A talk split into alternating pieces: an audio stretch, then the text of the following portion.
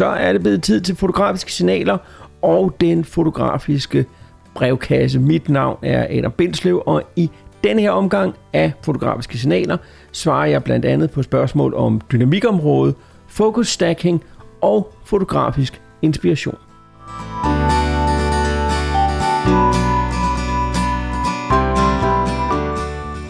Hej, der kan være øh, flere grunde til, at du lige nu hører den her podcast. Det kan være, at du har set et link til den et eller andet sted. Det kan være, at du har søgt efter en podcast om fotografi.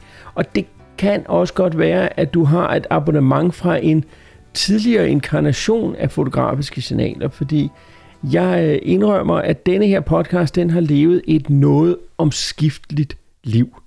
Øh, og den udspringer egentlig helt tilbage fra en trang til at vi lave en eller anden form for fotografisk nyhedsmagasin. Sådan et sted, hvor jeg kunne sidde og fortælle, hvad der var kommet nye kameraer, nye objektiver og nye alt muligt. Det fandt jeg bare ud af, at det var helt utroligt kedeligt at følge med i, fordi så meget interesserer jeg mig sådan set ikke rigtigt for, hvad der kommer af nye kameraer og objektiver og den slags. Så den kom til at dø lidt ud. Så har den prøvet at være sådan mere sådan mine personlige betragtninger omkring det at fotografere, men det synes jeg egentlig ikke fortjente en podcast i sig selv, så til de dele har jeg en anden podcast, som simpelthen hedder Adam Bindslev, hvor jeg fortæller mine personlige betragtninger om praktisk taget hvad som helst, og jeg har også den blog, der hedder Adam Bindslev, hvor at jeg øh, fortæller endnu mere om nogle personlige betragtninger om hvad som helst. Så hvad skulle fotografiske signaler så være? Og så var det, jeg tænkte, at helt tilbage for virkelig, virkelig lang tid siden, faktisk øh, nok omkring 10 år siden, der lavede jeg faktisk nogle videoer på YouTube, hvor jeg svarede på fotografiske spørgsmål. Og det synes jeg faktisk var skide sjovt. Og derfor så tænkte jeg, det er måske på tide at genopleve en god gammeldags fotografisk brevkasse. Og det er det, som det her er. Min lytter sender mig nogle spørgsmål. Jeg udvælger en, to, tre spørgsmål om øh, per udsendelse, som kommer cirka hver 14. dag. Svarer på dem, og, øh, og så simpelt er det sådan set. Så før jeg går i gang med at svare på denne her omgang spørgsmål, så øh, vil jeg lige sige, at du inde i show notes på den her kan se, hvordan du kan sende mig spørgsmål. Der er sådan flere forskellige måder at gøre det på. Dels så er der en henvisning til en artikel inde på min blog, hvor der er sådan en kontaktform, du kan skrive ind i. Der kan du sende mig et spørgsmål. Du kan også bare sende mig et øh, spørgsmål på adambindslev.gmail.com øh, og det er Adam Bindslev i et ord, med emnelinjen fotografisk brevkasse, bare så det ikke drukner. Og der stille dit spørgsmål. Og endelig, og det, som kunne være det allerfedeste, så er der en mulighed for igennem Anchor, som er den, der hoster denne her podcast, at du kan indsende dit spørgsmål som en lydfil. Der er et link derinde, hvor du kan klikke og blive vist over til der, hvor at du kan øh, indtale dit spørgsmål, fordi det vil jo give mig mulighed for at bringe spørgsmålet stilt med din egen stemme her i podcasten. Og det kunne helt af være ret fantastisk. Øh, så det er den måde, du altså kan stille dine spørgsmål. Og i den her omgang, der har jeg fået tre spørgsmål ind. Og det ene, det er faktisk næsten lidt et dobbelt spørgsmål. Øh, og det tror jeg, jeg vil lægge ud med. Så vores første emne handler om focus stacking, stacking og bracketing. Og øh, det er Karin, der spørger. Hun siger, jeg vil mægtig gerne vide noget om focus stacking og bracketing. Kærlig hilsen, Karin. Øhm, og, og der tror jeg, at vi lige skal have adskilt nogle begreber, fordi de to ting har på nogen måde med, noget med hinanden at gøre, og på den anden side knap så meget med hinanden at gøre. Men, men vi kan tage bracketing først. Ideen i bracketing. Bracketing er noget, som kræver, det kræver, at man har kameraer, der kan det. Langt de fleste moderne øh, spejlerreflex eller systemkameraer eller andre sådan mere avancerede kameraer kan lave forskellige former for bracketing hvor at man simpelthen indstiller kameraet til, at når jeg holder knappen inde, så tager den tre billeder, som på en eller anden måde er forskellige. Øh, og det mest almindelige form for bracketing, det er øh, eksponeringsbracketing. Altså at de her tre billeder, den tager, er eksponeret på forskellige måder. Sådan at, øh, at at man for eksempel har, hvis vi siger, at jeg har tre, jeg vil have tre billeder med to stop mellem hver. Øh, og stop her, det er altså en betegnelse for, hvor meget lys der er i billedet. Så vil jeg have et, der er to stop undereksponeret i forhold til det, som lysmåleren siger. Så vil jeg have et, der er korrekt eksponeret, et, der er to stop overeksponeret. Og så laver den altså et mørkt billede, et normalt belyst billede og et lyst billede. Og hvad i alverden skal jeg bruge det til? Det kan jeg så bruge i forskellige software til at lave det, der hedder et HDR-billede, hvor jeg altså tager de her tre forskellige eksponeringer og lægger sammen inde i software til et billede, hvor at jeg kan få mere med fra højlysene og få mere med fra skyggerne, fordi jeg altså kan hente skyggerne fra det lyst eksponerede billede, og jeg kan hente højlysene fra det mørkst eksponerede billede, og på den måde altså udvide de dynamikområder, som kameraet skulle opfatte. Der kommer faktisk lidt, der ah, lapper vi lidt ind over et af de senere spørgsmål, men, men det er det, som bracketing gør. Bracketing kan også godt brackete andre ting, men når vi taler om bracketing, så i hvert fald i 9 ud af 10 tilfælde, så er det exposure bracketing, vi taler om. Og det er så også meget interessant, at kameraerne gør det altså på forskellige måder.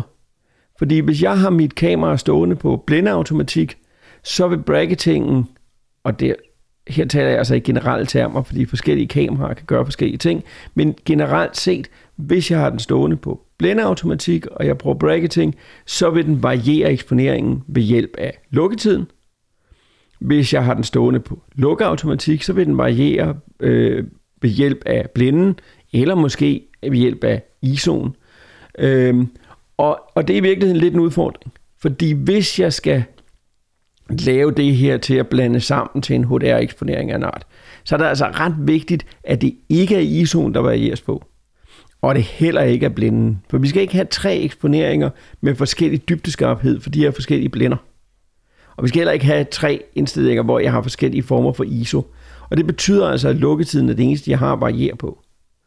Og der skal vi så også tænke over, fordi vi kan faktisk godt med moderne kameraer, så kan vi sagtens gøre det her, uden at vi skal op på stativ og alt muligt. Det kan sagtens, sagtens lade sig gøre. Men det kræver, at jeg er lidt opmærksom på, hvor lange mine lukketider bliver. Fordi hvis jeg for eksempel har en, man kan sige, en normal eksponering, øh, eller altså min midtereksponering på en 125 del sekund. Hvis jeg så skal have et billede, der er to stop lysere, så skal det altså helt ned på en 30. del sekund. Og en 30. del sekund begynder vi at være ude der, hvor det er svært at håndholde. Men det er selvfølgelig endnu værre, hvis jeg er nede på en 30. del sekund i min midtereksponering. Fordi så bliver den lyse eksponering helt ned på en syvende del. Og det kan jeg ikke håndholde. Øh, den anden ende, der er det ikke så svært, for den mørke eksponering på en 125. del, den vil bare være på en 500 del sekund, så den kan jeg sagtens håndholde. Men vær lige opmærksom på, hvad det er, der sker der.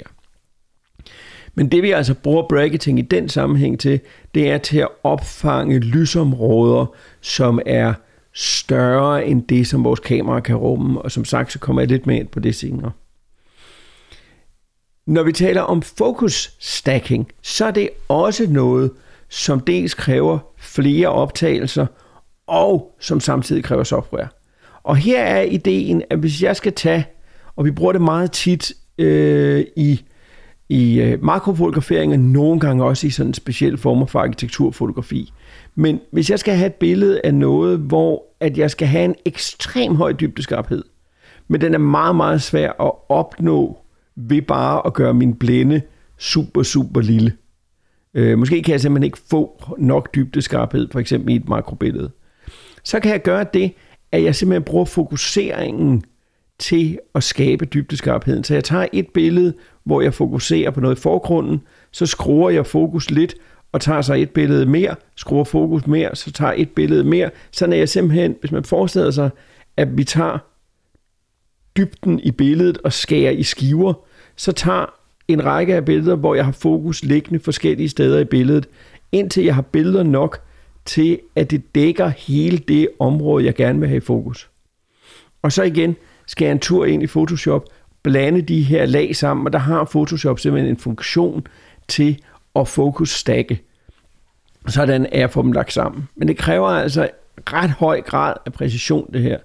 Fordi at hvis jeg skal gøre det her manuelt, så kan jeg stå og skulle skrue, skrue en lille bitte, bitte smule på optikken. Men hvis jeg kommer til at skrue for meget, og jeg har en for lav dybdeskarphed, så risikerer jeg at få sådan nogle, så er der nogle skiver i dybden. Jeg sidder og gestikulerer helt vildt her i, i studiet, det kan I ikke se. Men, men, men jeg prøver sådan at, at gengive dybden i et billede. Så der vil være nogle skiver undervejs, som simpelthen ikke er skarpe.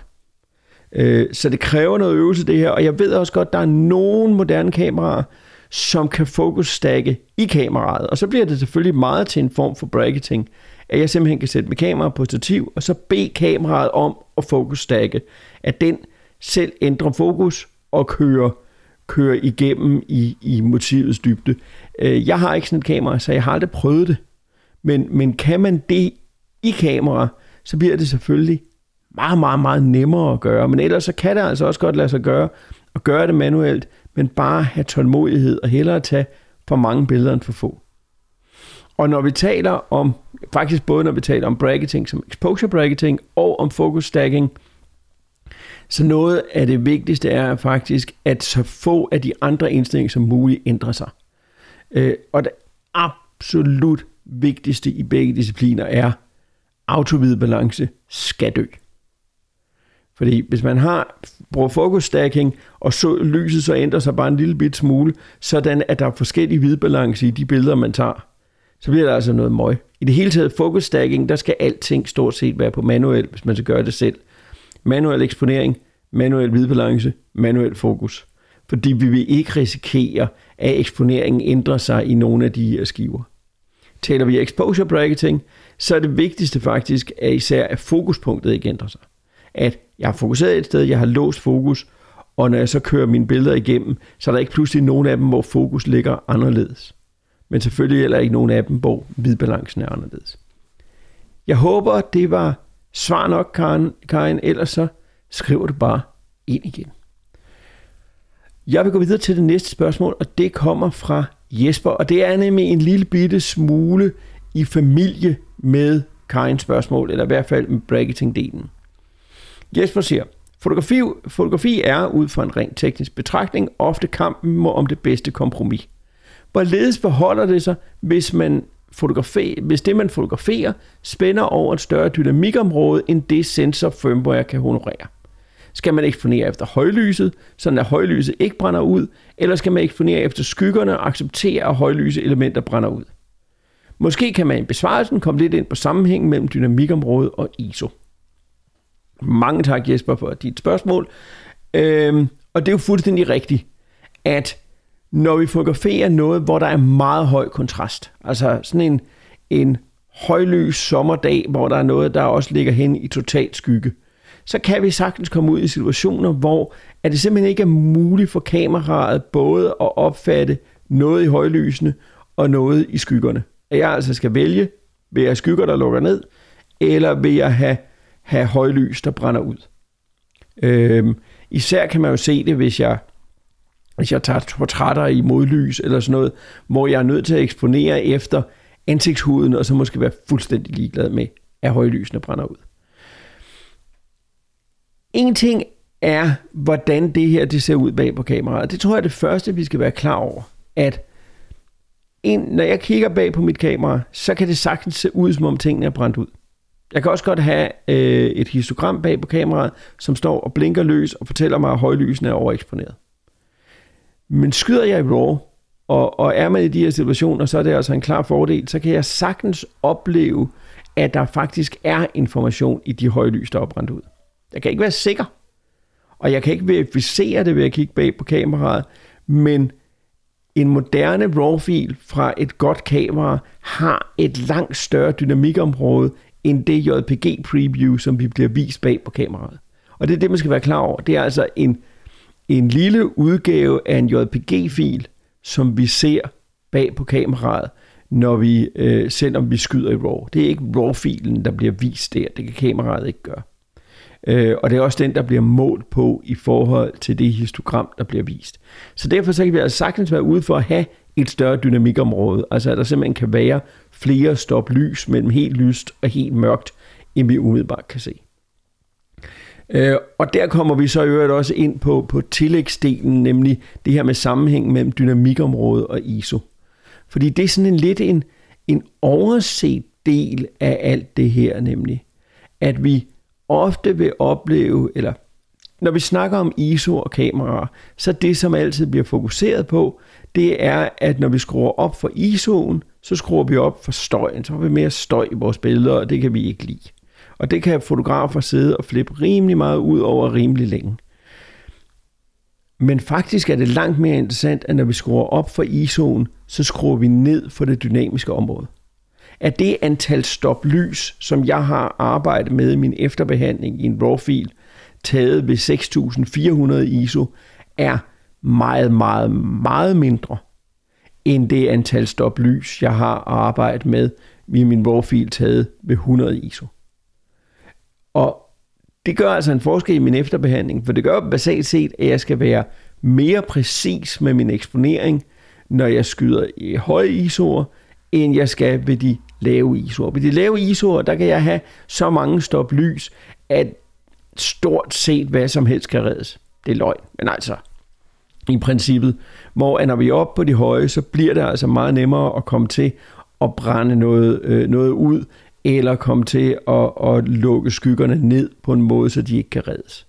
At lige meget hvad jeg gør inde i min RAW Converter, inde i, i Photoshop, så hvis jeg skruer op for lyset, ja, så kan jeg godt gøre det sorte gråt, men der kommer ikke nogen detaljer.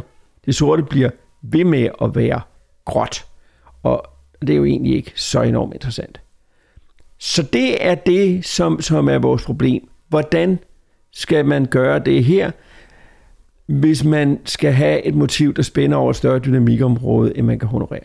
Og hvis vi ser bort fra ideen om, at ja, at man kunne selvfølgelig også bruge bracketing og bruge HDR og lave flere eksponeringer af det samme, så, så er vi altså inde på, at vi skal kun tage et billede. Vi er i en situation, hvor det at lave øh, HDR ikke er en mulighed. Vi kan heller ikke sætte lamper op og alt den slags. Jeg fotograferer en øh, fodboldkamp.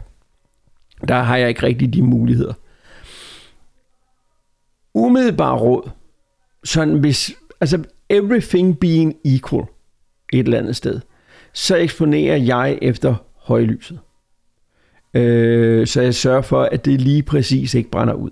Det må godt komme lige præcis derop, hvor at det i mit kamera bliver vist som sådan nogle zebrastriber, at vi lige deroppe, hvor det er ved at klippe. Øh, men så ved jeg, at jeg kan hive det ned, og så ved jeg, at jeg har fået så meget ud af skyggerne som overhovedet muligt. Øh, så, så hvis, hvis vi forestiller os, at det er lige vigtigt, det der er i skyggerne og det der er i højlysene, så, så vil jeg eksponere efter højlyset, og så trække, den, trække eksponeringen ned i, øh, i min, i min øh, efterbehandling. Og det har også noget at gøre med, at så får jeg en lille smule mindre støj og, og, og, og den slags inde i mine skygger, hvis jeg gør det på den måde. Så der synes jeg, at jeg får det bedste resultat. Men det er meget, meget sjældent sådan, at det er lige vigtigt, det der er i skyggerne og det der er i højlysene.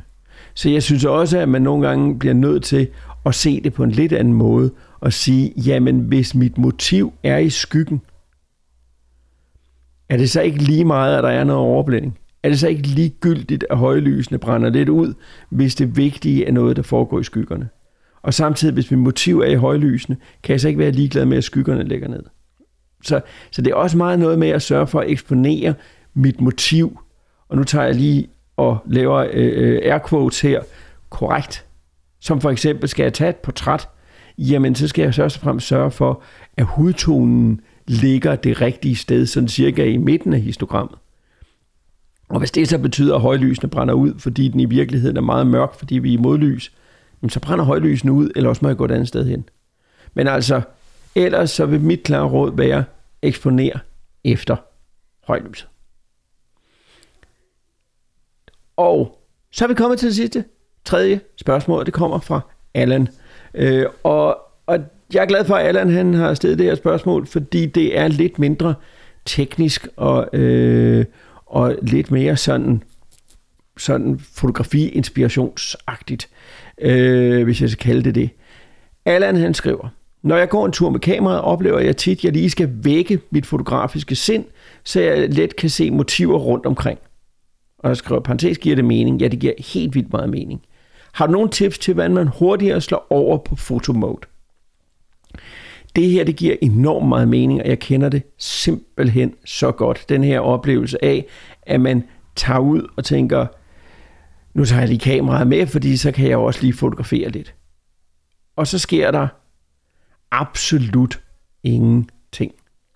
Øh, ofte ovenikøbet for mig har det været sådan, at jeg tager kameraet med, og, og når jeg så har gået nogle kilometer, så har jeg nærmest glemt, at jeg har kameraet i hånden. Jeg har det bare som sådan ting, jeg slæver rundt på, men jeg får ikke fotograferet, fordi jeg i virkeligheden ikke er i fotomode. At fordi jeg er i øh, gå-mode, eller lytte til min podcast-mode, eller en eller anden anden sindstilstand, som egentlig ikke ligger op til det fotografiske. Så, så, så jeg kender det enormt godt det her, og der er, jeg har da helt klart nogle tips. Det første, og tror jeg det aller, aller vigtigste, i hvert fald hvis jeg ser på min personlige erfaring. Hvis jeg er sammen med andre, som ikke er fotografer, og som ikke er derude for at fotografere, så kommer jeg aldrig i sådan for alvor fotomode, eller i hvert fald meget, meget sjældent. Så har jeg ikke oplevelsen af, at nu skal jeg fotografere, så får jeg hurtigt mit sind opfyldt med alt muligt andet. Så går jeg og snakker med dem, jeg er sammen med, eller, eller hvad vi ellers går og gør, og så får jeg ikke fotograferet. Så for mig er det at være alene om det enormt vigtigt. Og så er der virkelig meget for mig, der handler om at beslutte mig for at gøre det. At jeg altså tager afsted med det specifikke formål at fotografere. Og det vil sige, at det hedder ikke, jeg går lige en tur først, og så kan det være, at jeg fotograferer lidt senere. Fordi så kommer jeg ikke i gang. Hedder, jeg kom, tager hen, jeg står af bussen, jeg stiger ud af bilen, jeg går ud af døren, eller hvor det nu er, jeg er. Og lige fra starten, aller, aller først, jeg gør nærmest, er, at jeg fotograferer. Om ikke andet, at jeg starter med at tænke, okay, jeg skal lige se, hvordan lyset er nu. Jeg kommer ud et sted, kigger mig omkring, ser på lyset, og jeg, jeg, øh, øh, jeg bruger stort set altid manuelle eksponeringer. Så derfor så tager jeg kameraet op, og så indstiller jeg min eksponering til det lys, som er. Og jeg eventuelt lige tager et prøveskud for lige at se bagpå, om min eksponering er rigtig. Det får jeg to ting ud af. For det første får jeg sat sådan en eller anden baseline eksponering. Og i virkeligheden så er den ret simpel, fordi at sådan som jeg fotograferer for tiden, der står mit kamera hele tiden på en 125 del sekund, og så varierer jeg på blinde og ISO. Så det går lynhurtigt at få lavet den her eksponering, men det, at jeg har trykket på knappen, det at jeg får sagt klik, det gør, at så er jeg i gang. Og så er det noget med netop, at før jeg begynder at gå, så lige kigge mig omkring. Og nu ved jeg ikke, bare for en situation, Allan han er ude at fotografere i. Men, men er jeg ude at gå for at fotografere, så kigger jeg mig omkring, og simpelthen med det samme ser, er der noget, jeg kan fotografere. Det behøver ikke at være fantastisk. Det behøver ikke at være øh, super interessant. Det skal bare være der. Fordi jeg skal have opbygget denne her nysgerrighed om, hvad det er, der er omkring mig. Og jeg har øh, øh, i mit sidste ugebrev også begejstret omtalt den her øh, øh, dokumentarfilm om Gary Winogrand, som, som jo var Altså, hvis der er en, der kunne vække sin, sin, øh, sit fotografiske sind, så er det Gary Winogrand. Fordi han tog altså, man anslår en million billeder i sit liv. Øh, og det var ovenkøbet på film. Han går ud af døren, og det han gør, det er, at han begynder at fotografere.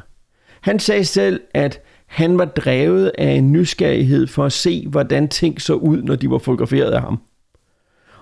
Måske det er det, man også kan starte med at tænke, okay, jeg ser de her ting omkring mig, jeg kunne godt tænke mig lige bag på kameraet at se, hvordan de ser ud, når jeg fotograferer dem.